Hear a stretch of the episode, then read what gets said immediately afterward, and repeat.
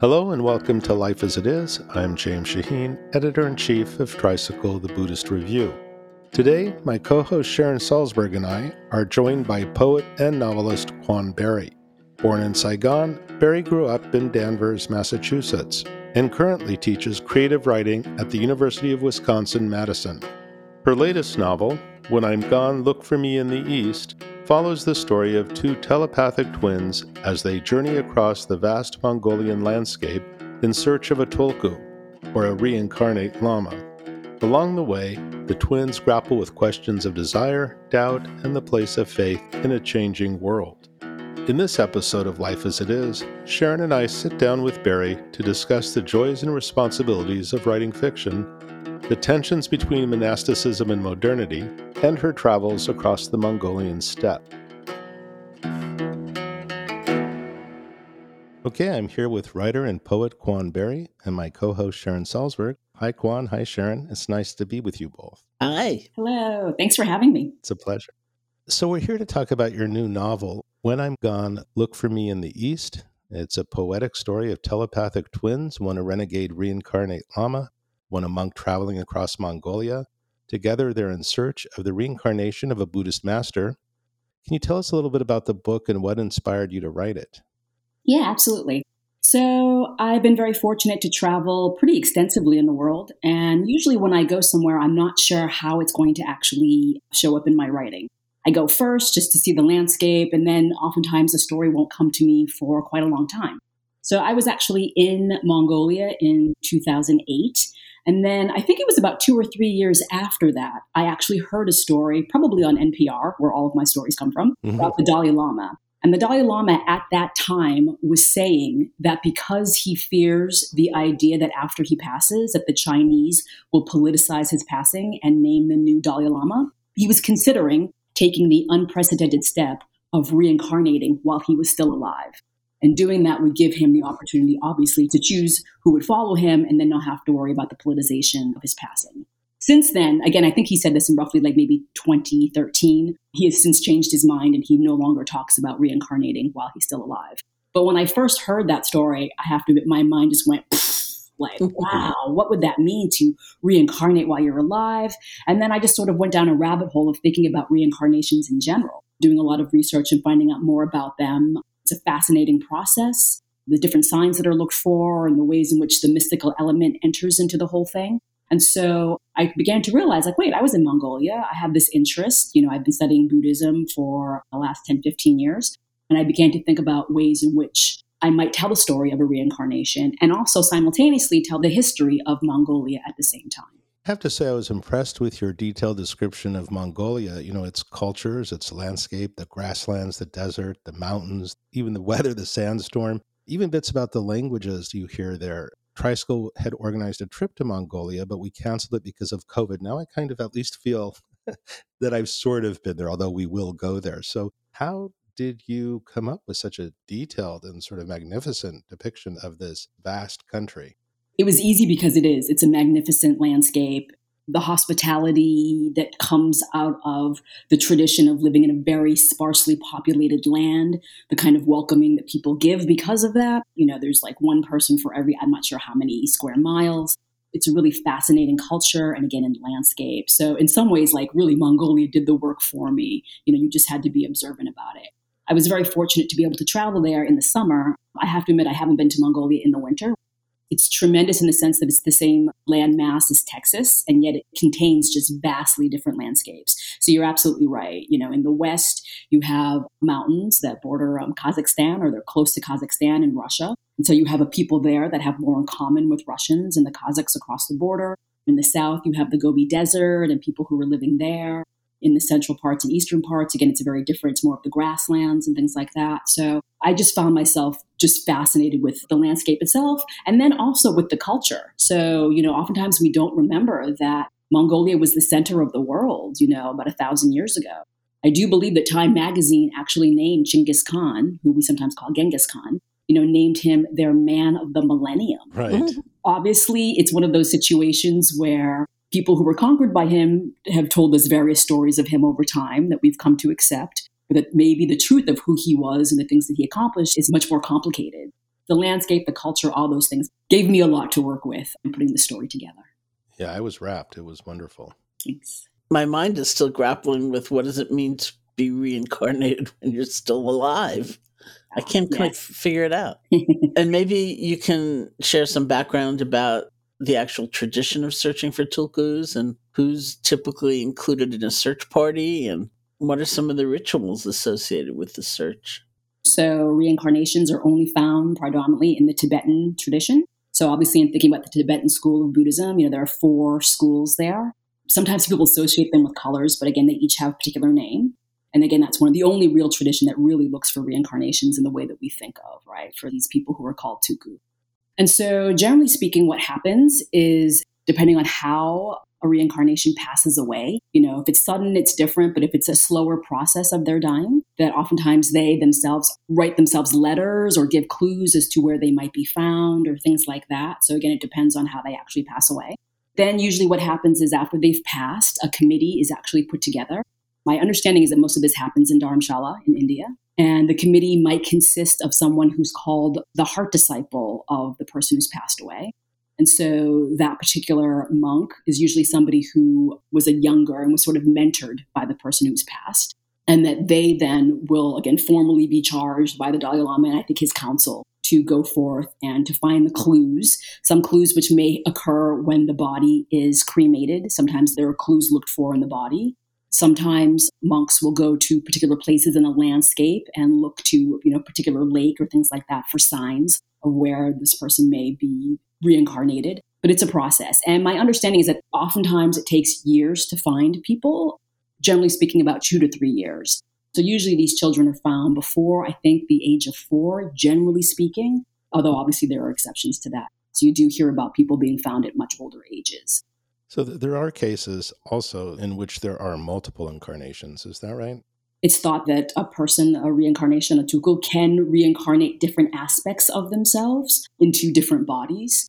And so currently, my understanding is that in Sikkim, there might be a situation where somebody has reincarnated and, and there are two people. And again, I'm not an expert on this, so I don't want to pretend that I am. But um, my understanding is that there might be one person perhaps who embodies like the compassion of the original person, and then there might be somebody else who maybe perhaps embodies their wisdom, you know, things like that. So it is possible. So throughout the book, we see Buddhism interacting with indigenous religious traditions of Mongolia, particularly shamanistic rituals and festivals. So, can you tell us more about how Buddhism fits into this diverse religious landscape?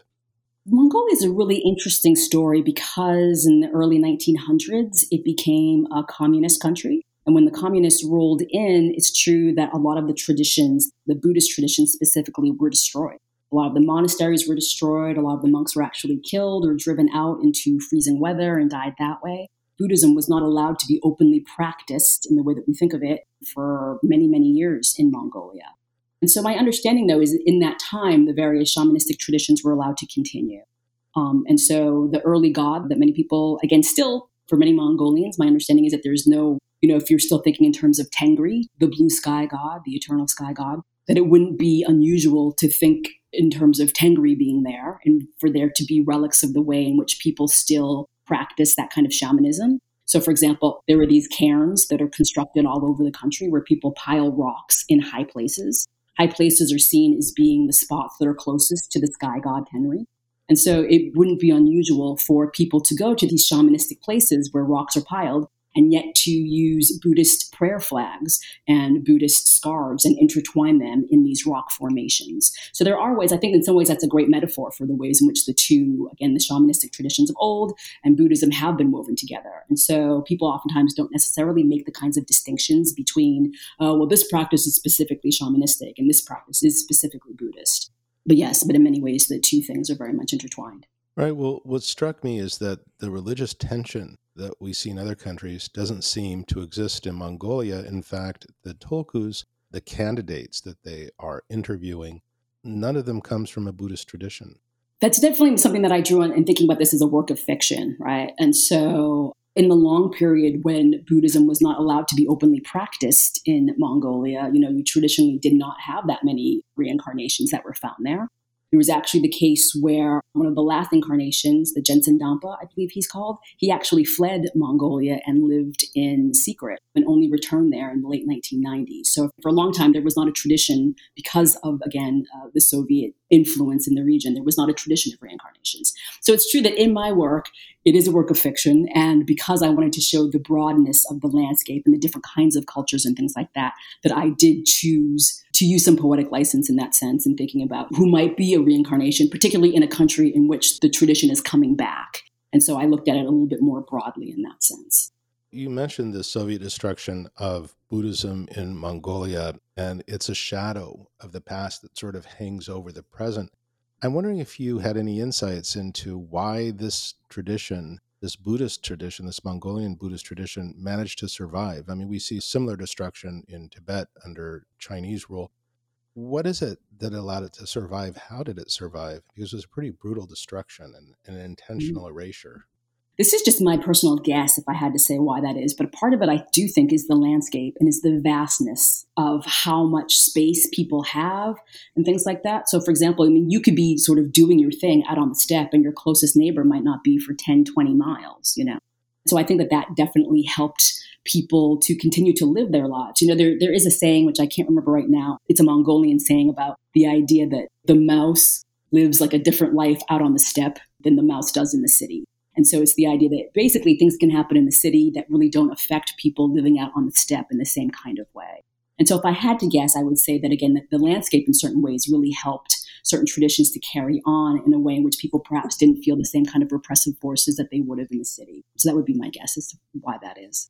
You know, something you said made me realize how in awe I feel of fiction writers because you create an entire world. And that's both a heavy responsibility in terms of the integrity of that world. And mm-hmm. it seems like it would be also its own kind of fun. You know, when you said, I used poetic license and I did this and I did that, I thought, wow, you know, it's quite something, I think, to have everything you want to say kind of woven together into a, a story. It's fantastic because, of course, that's real life. That's how we live. You're absolutely right, though, about the responsibility aspect of it. You know, and thinking about like, who do I see my readership as being? Is this book for people who already know a lot about Buddhism? You know, is it not for people who know a lot about Buddhism? The Vietnamese writer Viet Thanh Nguyen often talks about, as a Vietnamese writer, he wants to write books that use Vietnamese characters, but that don't feel like they have to explain things that actual Vietnamese people would know. And so I felt myself constantly sort of treading that line like, okay, these are things that Mongolian people would know. Obviously, my speaker in my book is a Mongolian character, but how do I still convey these things and make this voice sound authentic but at the same time recognize that my primary readership is not Mongolian and will not be familiar with various things, right? So you're absolutely right. It's a lot of fun to create these worlds, but at the same time, there is a lot of responsibility. You know, I mean, one of the features, you know, in your book is that we see Buddhism coming into contact with an increasingly commercialized world. So it's not just Buddhism, it's like Buddhism today, you know? and particularly in the relationship between the two twins. It's Chuluun, is my, am I pronouncing that right? Mm-hmm. Chuluun and Mun. And can you speak a bit about the tensions they represent between monastic life and modernization? Great question. So, in thinking about it, so I have two twins who are the main characters of my book, and one is Chuluun. He's a novitiate in the Tibetan Buddhist tradition and will be taking his final vows in a few months after the book opens. And he is the twin, he has an identical brother named Mun. And Mun, as children, was actually discovered himself to be a reincarnation. But Mun has since decided to leave to renounce his vows and is now living a secular life in the capital of Mongolia. So you have one twin, again, who remains a monk and will soon take his vows, and you have the other twin who's chosen to leave. You know, when I traveled both in Mongolia and in other places as well, like Bhutan and India and places like Dharamshala and Sikkim, the first thing that I was really struck by I think many of us in the West, you know, have these preconceived notions that monks, particularly Tibetan monks, are all living, you know, in caves, deep in meditation, and not uh, engaged with the modern world. Very quickly saw that that idea is not true. You know, you see monks in Dharamshala, they have cell phones, you know, there's ways in which they're very modern. I learned in Bhutan that there were actually quite a few monks who are on Facebook, you know, and they very much enjoy talking to other monks in other countries and all kinds of things. There's a detail in the book about a monk who really enjoys walking around the particular grounds of this one monastery, singing the theme song to Titanic. You know, um, and again, that's that's true. It's based on something I observed. So I have these two twins who, in very many ways, really do embody this idea of a more traditional path and then again, a more modern 21st century path.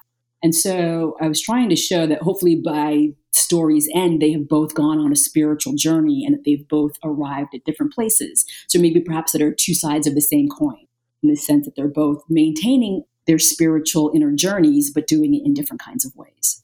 Well, Chuluun in particular, you know, seems to struggle with doubts. He says, What do I know of life? Am I ready to give up the pleasures of living when I know so little of experience? And it reminded me actually of in contemporary times, Mingyur Rinpoche, who is a Tibetan teacher, and he went on a walking retreat, you know, where he just disappeared. And one of the things he said when he came back, referring to his life as a monk before he he left, was I was like a prince. I didn't know anything. I didn't know how to make a fire. He ended up not being able to discern some kind of food. He got very sick with food poisoning and it was sort of like a, a very contemporary depiction of, I think, what you're talking about there. I've actually read his memoir, which is yeah. just super fascinating. Yeah.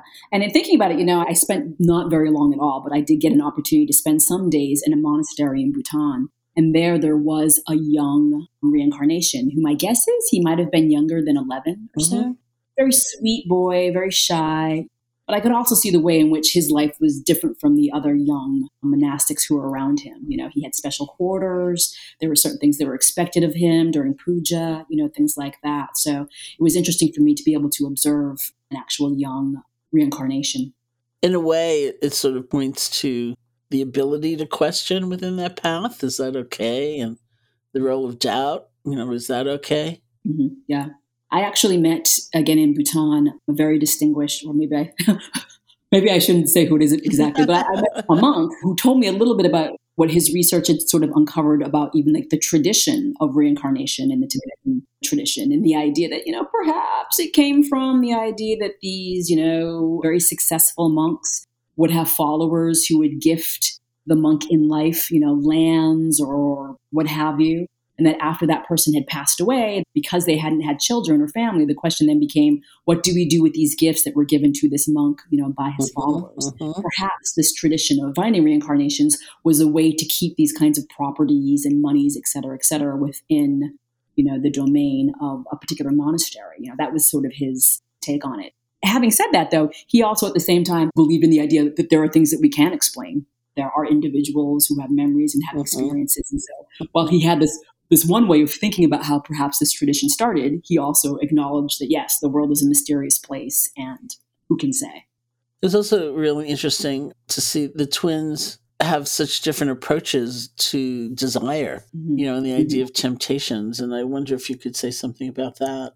Yeah, that was a tough one. I had to think about what, again, their personal journeys would be, their inner journeys and things like that for myself and trying to imagine someone who is about to take these vows mm-hmm. and think about the kinds of things that they will be giving up, which is oftentimes how we think about it in the West, right? As opposed to what they'll be gaining. But I saw that as being his predominant journey. No kind of spoiler alerts, but in thinking about his twin brother, you know, who's also on a path too, mm-hmm. it was important to me that in some ways they are the yin and yang, and yet they have more in common than they both realize. In the end, it turns out that maybe they're actually more similar than they are different. So I was definitely thinking in terms of the, of binaries, and yet, despite binaries, the ways in which things are one. One of the questions I just really wanted to ask is I was really taken with the relationship between the twins and the duality. One is fire, Tulku is fire, his brother is ice. And there are all sorts of dualities like that where one has a shortcoming, the other tends to compensate, but there's often conflict. What was this sort of trajectory of them coming together as one, and how did you view that? The beginning of the book, when they're in the monastery and they're just being sort of charged with this particular task of going out and looking for the reincarnation, the abbot of that particular monastery, he's asking Chuluun to tell him a little bit about hell. There's different kinds of hell. There's one hell that's figured as, you know, as a world of fire and it's charcoal and all those kinds of things. And then there's another hell that is a world of, of, being withdrawn and is an ice world and things like that. So in some ways, right in the beginning, he's kind of talking a little bit about them, right? And the idea that it's an illusion, the idea that hell would even be figured in different ways is an illusion, right? So you get that right in the beginning. The way I was trying to structure the book was we see them on this journey, the physical journey and also the spiritual journey. And that by the end of the book, without giving away any spoilers, you know, there's a moment where their relationship kind of reverses a little bit, where one of the brothers has to rescue the other one who's usually been the rescuer. I was hoping by having that moment happen where their roles kind of reverse, then this whole sort of dualistic structure that they've created between them kind of collapses. And they realize that all of that has been an illusion in their minds, the way in which they've thought of themselves as being separate. I was hoping at that climactic moment that happens that they're thinking about this has all just been a dualistic illusion. Let's take a quick break and we'll be right back. St. John's College in Santa Fe, New Mexico is for undergraduate and graduate students who seek meaning in their lives, who ask hard questions of themselves and their world, and who dare to free their minds. The Graduate Institute is home for students seeking a lifelong commitment to thoughtful, collaborative inquiry into fundamental human questions. Students pursuing the Master of Arts in Eastern Classics examine the core literary, philosophical, and theological works of India, China, and Japan. In small, discussion based classes, students delve both deep and wide into the richness of Asian traditions and study one of two ancient languages, Classical Chinese or Sanskrit. The three semester Eastern Classics program offers the flexibility of both online and on campus options. Come join this vibrant community of learners from all walks of life. Learn more about St. John's Master of Arts in Eastern Classics, including online options, at sjc.edu slash tricycle. That's sjc.edu/tricycle. Let's get back to our conversation with Quan Barry. Can you share a bit about your own religious background? Do you mind? Oh yeah, not at all many people have complicated backgrounds yeah. when it came to how they landed on various paths. I was baptized Catholic, but raised predominantly Unitarian. And even to this day, I still consider myself to be a Unitarian, although I don't go to Unitarian service anymore. That's still, that's the deepest imprinting is Unitarian. And then about 10 years ago or so, I began studying pretty seriously Buddhism and all kinds of other things, and particularly in the Thai forest tradition of people who follow Ajahn Chah. I belonged to a Sangha for a long time. That was very important to me. Unfortunately, the smaller Sangha that I belonged to with COVID, you know, we tried our best to be online, but it's only in the past few months that we're splintering a little bit, but hopefully I will, that will come back at some point. But in a more broad sense, I really consider myself to be a student of just wisdom traditions in general. So I have an interest in Christian mysticism. I have an interest in Sufism. I have an interest in Hindu philosophy, particularly like Advaita Vedanta, you know, those kinds of things have a broad sort of interest in all kinds of things like that. When you say Ajahn Chah, of course, I, I think immediately of his visit here to the Insight Meditation Society, where I mean, he was such a funny character. And I'm also thinking now, you know, how does that fit into the characters you've created? That sense of reformation. The Thai forest tradition was a tradition that grew up in contrast to some of the excesses and maybe confusions that had arisen just historically as Buddhism got more to be like the state religion, and all of a sudden these people go off into the forest again. But Ajahn Chah was just hysterical. You know, many of my teachers were from Burmese lineages where you you might do very, very, very slow walking meditation. And the whole nature, as you know, of that tradition of the Thai forest lineage is more like be at ease, be natural. And so these people were doing this excruciatingly slow walking here on the mm-hmm. lawn. And Ajahn Chah would come up to them and say in Thai, you know, so it had to be translated. I'm so sorry. May your convalescence go well. You know, may you feel better soon. You're so sick. Obviously, can't walk like you know at a regular pace. He was really very funny. I'm not saying that he was a model in any way, but in thinking about the character of Uncle, there was this kind of like mischievousness in him, and I think that you know, wanting to get that across that monks they can be funny. And I'm curious if, if writing the novel changed your own relationship to ritual or if there's anything that you incorporated into your life as a process mm. of your own creation of this world. Interesting. Interesting. So friends of mine who are really into their altars, oh, yeah. and yeah. I tend to have a much more sort of spare sort of altar. But in my travels, you know, I've picked things up, just physical sort of objects. My relationship to my altar hasn't necessarily changed. I would have to think about a little bit more. I think if anything, you know, writing this book has really just broadened because I, I do think, unfortunately, as we all know, that sometimes, you know, when you first come to the tradition or a tradition, you can kind of become I don't want to say dogmatic about it, but I think this, if anything, has really thinking about. I didn't know as much about the Tibetan tradition and having to do that kind of research and really, you know, sometimes it sounds bad when people refer to things, you know, there's talk in the United States about referring to like cafeteria Catholics, you know, people who pick and choose. Mm. But I do think that that's what the practice is. You know, that's what the Buddha taught us. You know, uh-huh. find out for yourself if it works. And I think writing this book has helped me feel more comfortable about being able to decide what things I want to take on.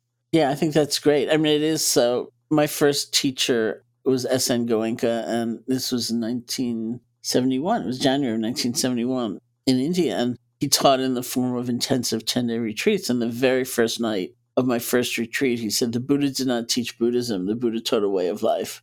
So this is something that's available to anyone that is interested, and you don't have to call yourself a Buddhist, and you don't have to just take this, let go of what or relinquish what seems wrong to you. But there needs to be a real process of investigation, you know, and not just say that's unappealing, that that'll make me get up too early in the morning or something like that.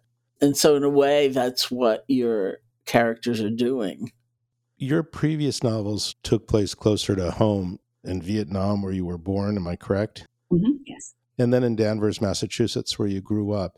How was your research process for this book different? I mean, I'm just really curious about this massive research project you must have undertaken. And I have to admit that research is not my strong suit in many ways, right? So, but what maybe is my strong suit and what I maybe have been fortunate to do is to travel. So I'm the kind of person when I'm in a landscape, I hopefully absorb a lot. I see things, you know. I had this book read by some folks in Mongolia. You know, one of them asked me like, "How did you figure out this thing?" Where, and I was like, "Well, I was there. You know, I saw that that's what people mm-hmm. do."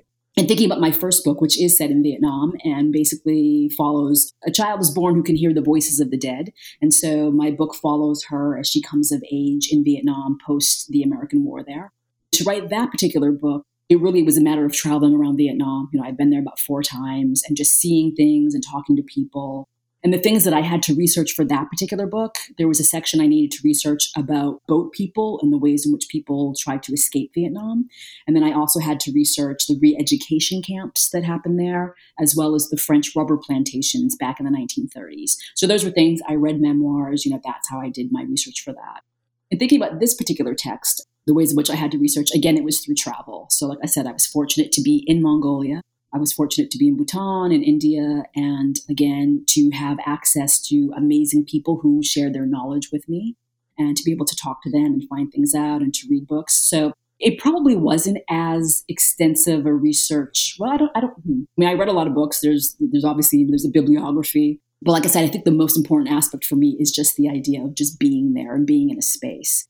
The contrast to that is my second book, which is called We Ride Upon Sticks, which you mentioned, which is set in Danvers, Massachusetts, which is an actual place and the place where I grew up.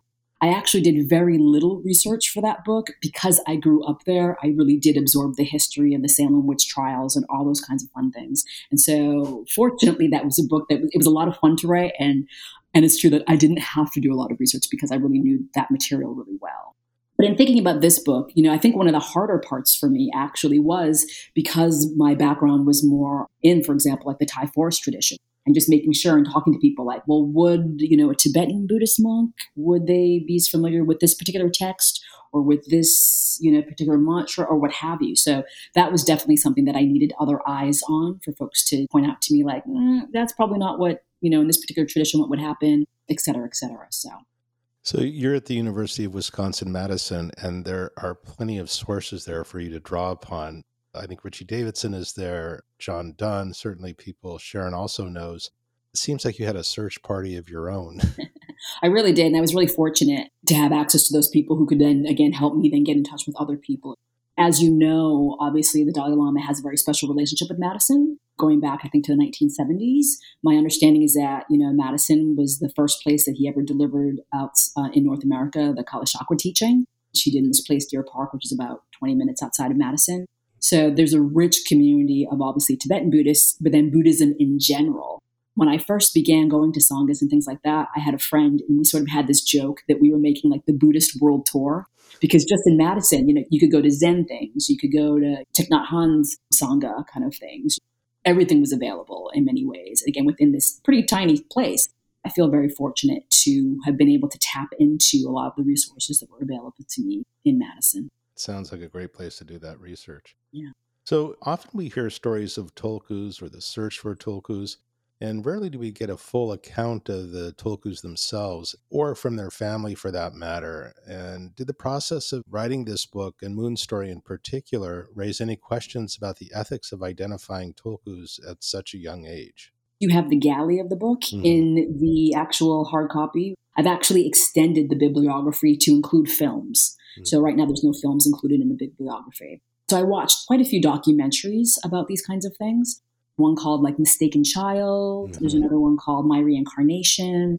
I myself, I don't feel that I can decide, you know, whether or not this is just a simply a rich tradition that helps support a community, particular community that's in exile right now, and it's a way for this community to to remain intact and to keep its traditions going. I wanted to just present again, so Mun's the ways in which he comes up against and finds himself sort of at odds with the tradition.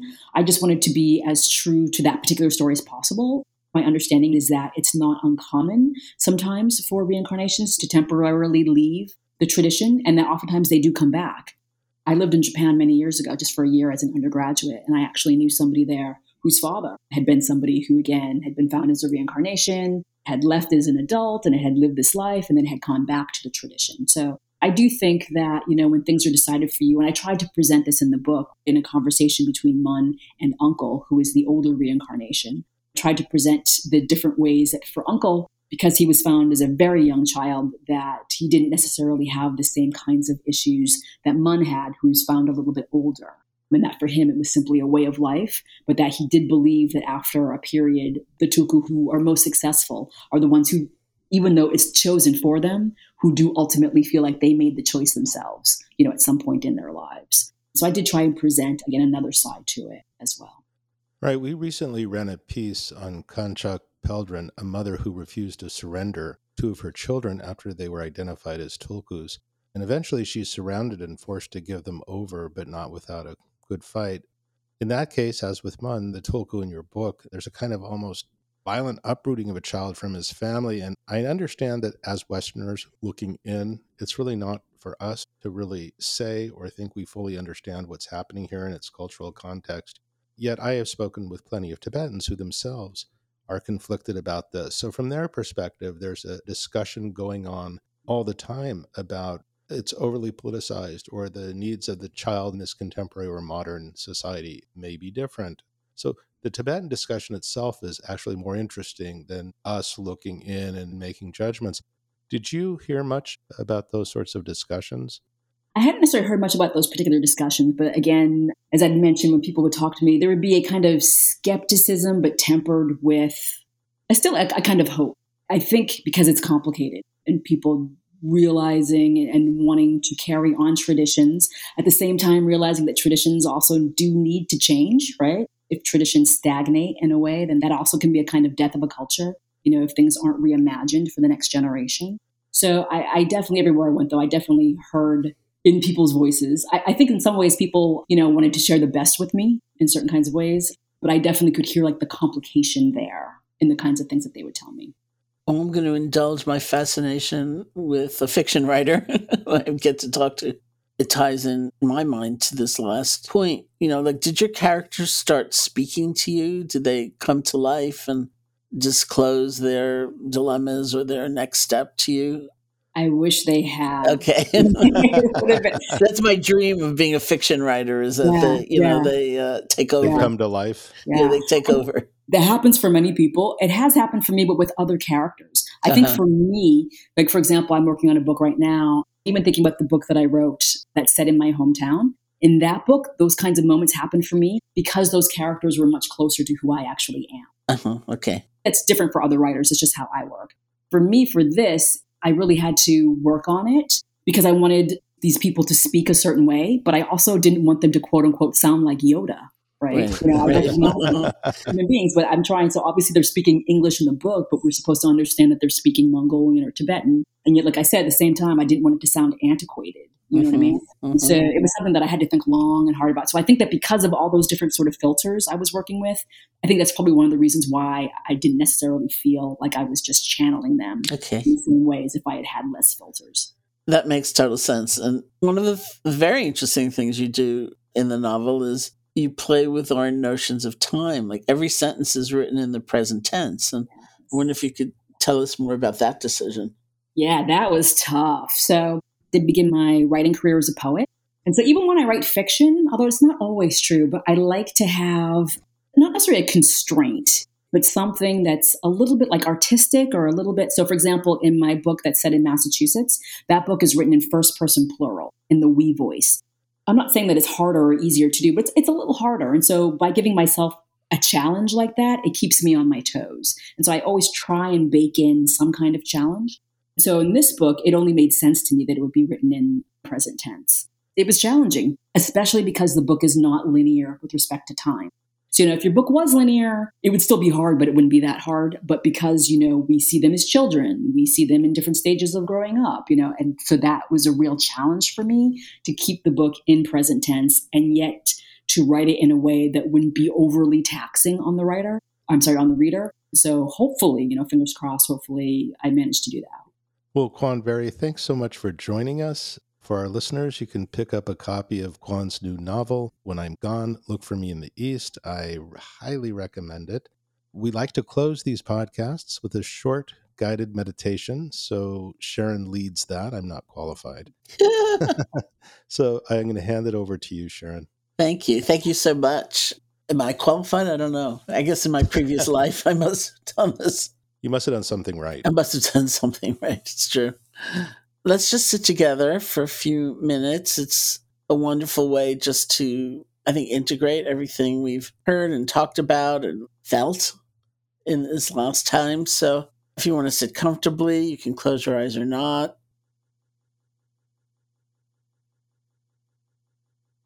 And let your attention settle on something like the feeling of the breath, the sensations of the breath. This is the normal, natural breath. And if the breath doesn't work for you, that's fine. Something else that's happening that you don't have to strain for the sound of my voice or the feeling of your hands touching. It's a resting place for the mind. And so the operative word is rest. We choose an object like that that's already happening. We rest our attention. And the instruction is to rest lightly, like a butterfly resting on a flower.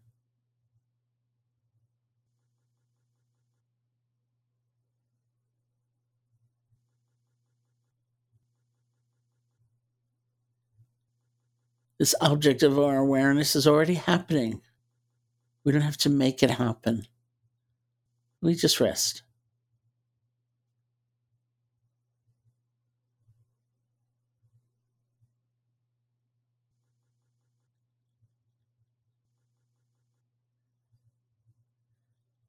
If your attention wanders, go to the past, the future, judgment, speculation, or you fall asleep, truly don't worry about it. You can realize you've been gone and as much as possible without judgment, see if you can let go and simply return to that original object. We let go and we begin again.